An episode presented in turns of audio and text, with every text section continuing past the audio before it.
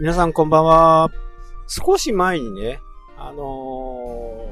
ー、大学の先生が遊びに来たっていう話をしたと思うんですけど、まあその時にね、あのー、その時の話ではあんまり思わなかったんですけど、まあ、やっぱり田舎にいるとですね、やっぱりよく寝れるんですよね。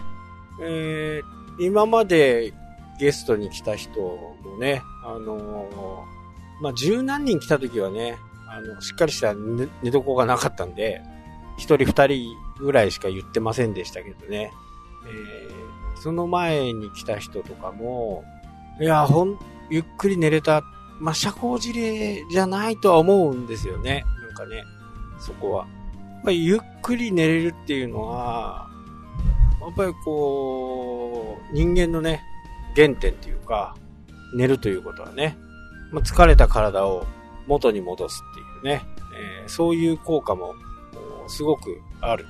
まあ、キャンプとかだとね、やっぱり周りの声とかね、朝、早く起きる。まあ、近いっていうね、テントとテントが近ければ、なかなかこうぐっすりね、寝れることはないかもしれない。まあ僕は寝れるんですけどね。まあどこに行ってもなんか我が道を行くなんでね、えー、そういったこともあんまり気にならないでね、えー、寝れる。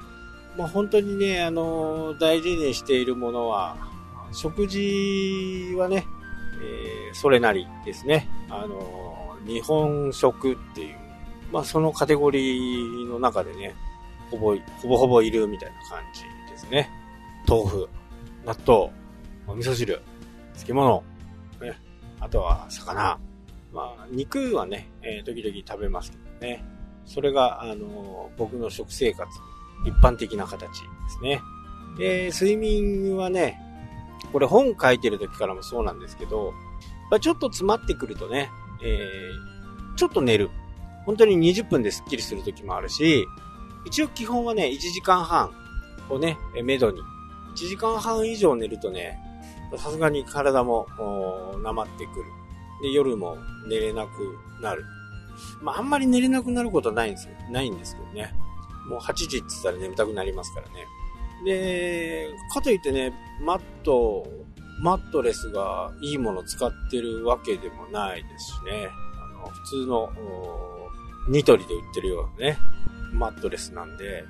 そんなにこう寝心地がいいというよりもね、やっぱり音がしないとか、えー、まあ遮光カーテンはね、まあこれ必ずどの部屋にもね、寝る部屋は絶対遮光にはしてます。で、朝早く起きなきゃならない時、まあ釣りに行くとかね、えー、そういう時はカーテンしないまんまね、朝日がこう出てきて、ちょうど寝てる部屋のところはね、えー朝日が昇ってくるともう眩しいぐらいのね、ー、そんな状況なんですけど、まあゲストルームはね、あのー、西側なんで、朝日も浴びないですしね、本当にゆっくり寝れる。まあみんな、あ寝ぼすけでね、あのー、僕は嬉しいんですけどね、ゆっくり寝てもらえることがね、そうやって、えー、寝れるっていうのは、いいことかなっていうふうにね、思います。まあ、音がしないとかね、あのー、車の音も、夜ね、2時3時はちょっとこう、車の往来が激しかったり、えー、漁港から漁のためのね、漁船が出たりする時間なんで、その時間はちょっと騒がしいんですけどね。その時間を越すと、もう全然音がしない。まあ人が歩いてませんからね。でもそんなところをね、えーに、まあ、できたらね、あの、行ってみて、そこでちょっと寝てみるっていうね。えー、まあ、なかなかね、ないかもしれないですけど、もうキャンプ場でもね、あの、野営場とか、あ、そういったところだと、広い場所だとね、他のキャンパーから離れたところでね、えー、寝れたりしますんで、で、野営なんでね、設備もあんまりないですけど、まあそういうところに行くと、本当によく寝れるっていうね。まあ人間、多分ね、あの、自分のこう、起きなきゃダメな音とか、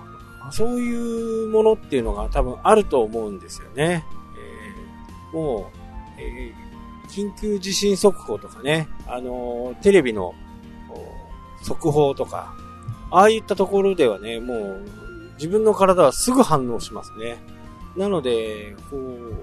アップルウォッチをね、えー、するようになってから、このね、アップルウォッチの目覚ましが優しいんですよ。ドゥドゥドゥドゥ、ドゥドゥドゥドゥ、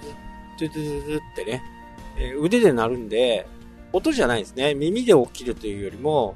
体に振動をさせることで、えー、それを教えてくれるんで、非常に優しいんですよね。これはね、ほんと素晴らしいなーって思いますね。で、